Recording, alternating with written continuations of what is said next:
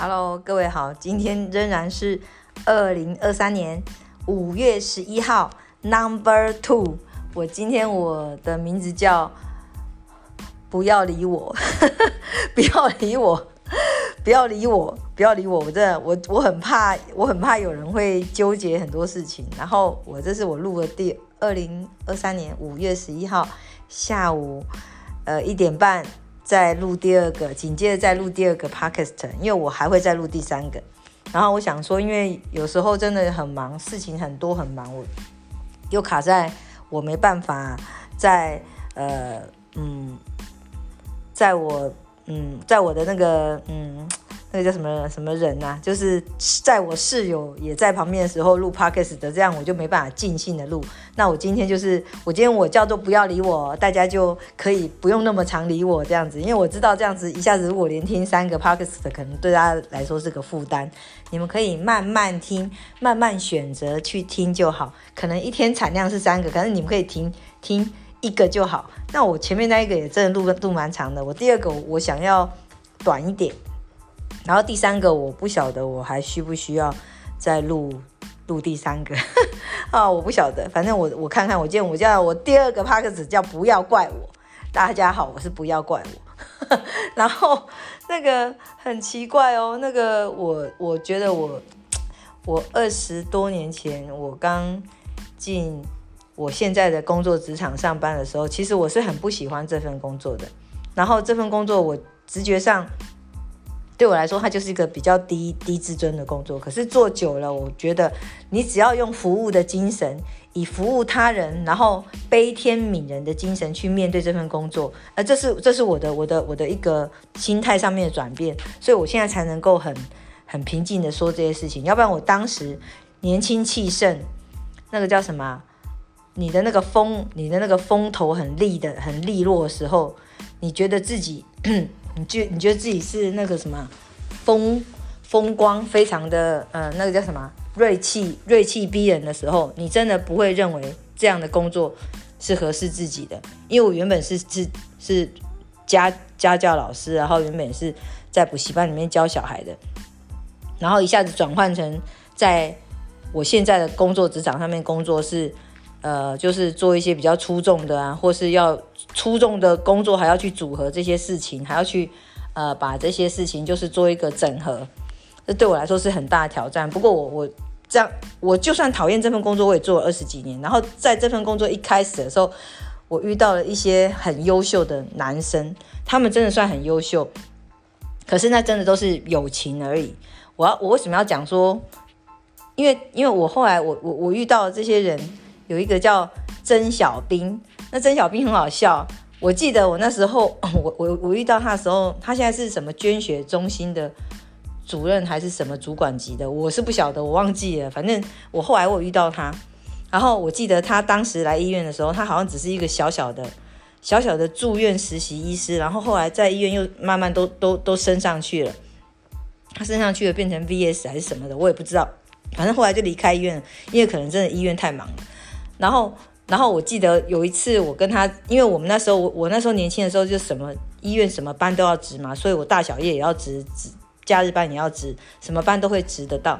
然后那我会在我们，因为我我们工作是一直流动性的跑跑各楼层，然后他也知道我们的工作就是要要一直负责负责某个病房哪哪一个病房哪一个病房的，然后他就路上就是在电梯里面啊，我们刚好一块一块进电梯啊，就他在电梯里面，然后。后来，然后他只有一个人，他在电梯里面，然后在那边从上面往下往下跑。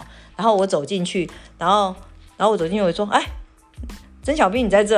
然后他就说，然后他就他就很好奇的说：“嗯，那你现在在哪里呀？”他问我，他问我，其实我知道他是在问我说，我现在单位驻驻站住在哪里，驻驻点住在哪里？我就说，然后我就讲了一句很好笑的话，也不是好笑，我只是想要逗他而已。我就跟他讲说。我在我住在你心里，我在你心里。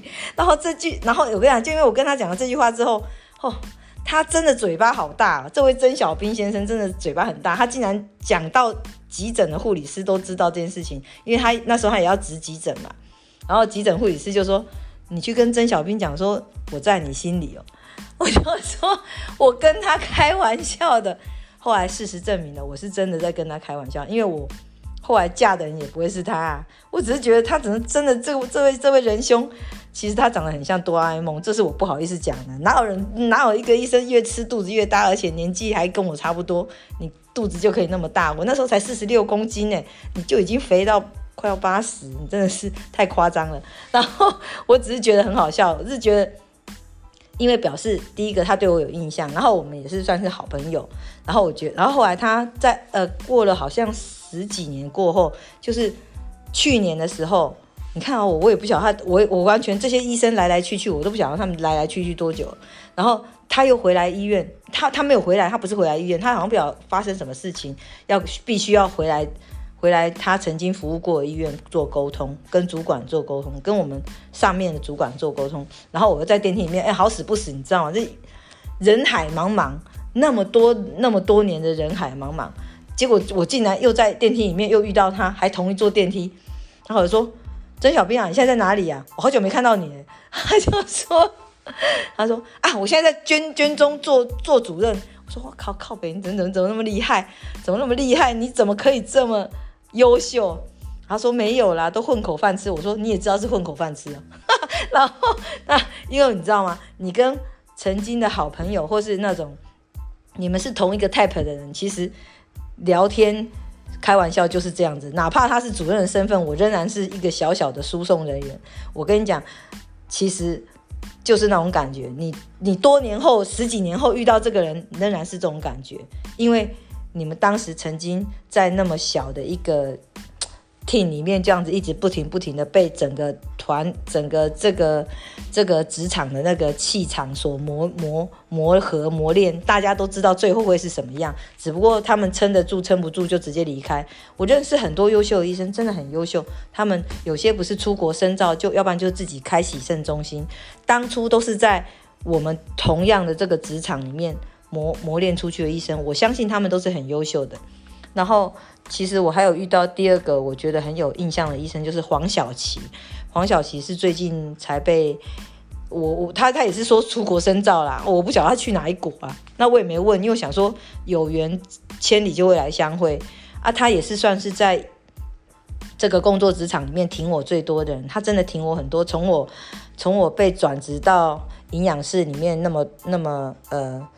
那么地狱般的生活度过之后，又被拉出来做原来的工作，然后继续苟延残喘我的工作模式。我觉得黄小琪占了很大一个重要的角色，因为他在里面，他在医院里面一直都是很有力的、很有力的主管。可是我也知道他被磨的也是不成人形，他也是被折磨的不成人形。因为我知道他也是非常累，然后我真的也很感谢他。还有另外一位，嗯，幕后功臣。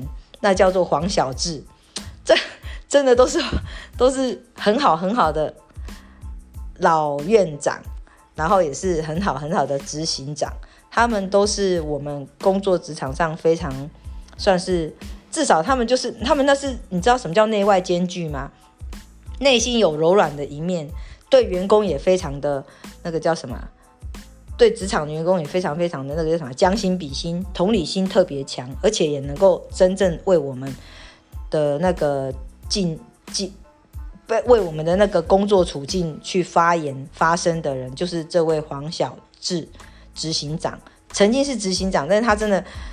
他现在也是院长，可是问题是，他真的是高高在上的人，可是他有一颗很谦卑的心，我很欣赏这位黄小智先生。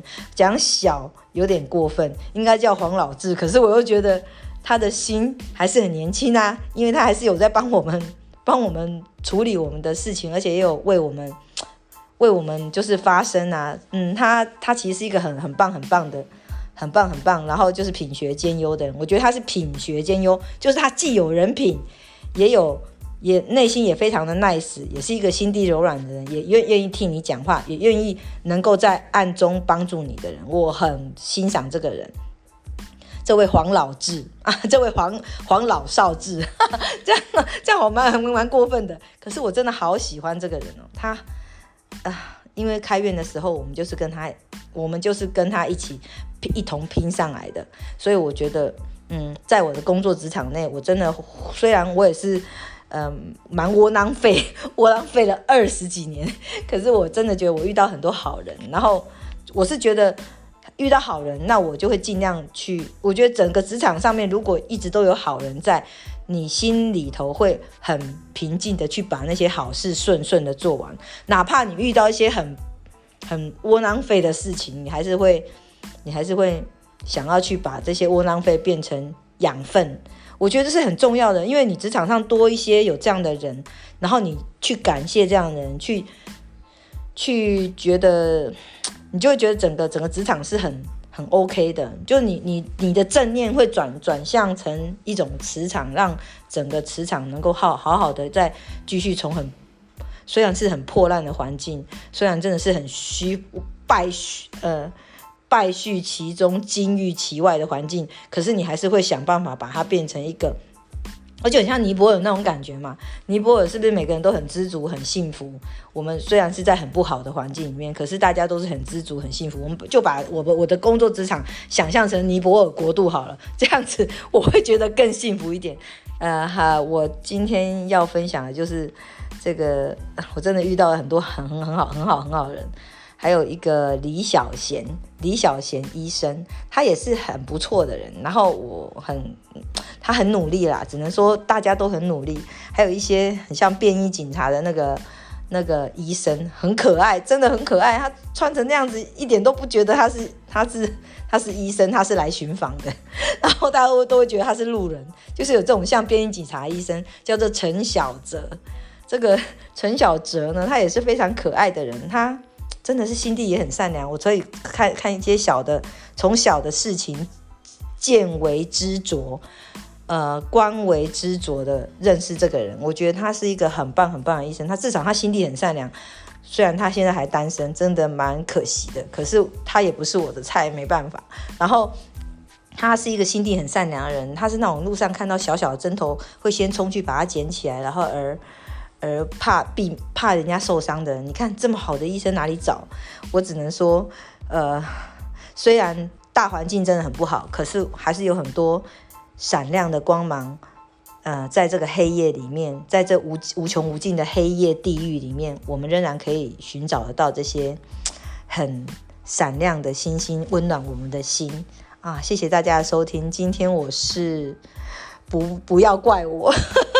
好了，再见，各位各位可爱的听众们。如果你们有幸听完这一篇，呃，就是当做是一个呃餐后甜点这样子听一听吧，因为这也不是很很重要。但是我只是想说，我们都可以从自己的从自己周围很黑暗的环境里面找寻一些光芒，为自己的人生照亮一些内心的平静。这是我所要表达的。谢谢大家喽。午安，拜拜。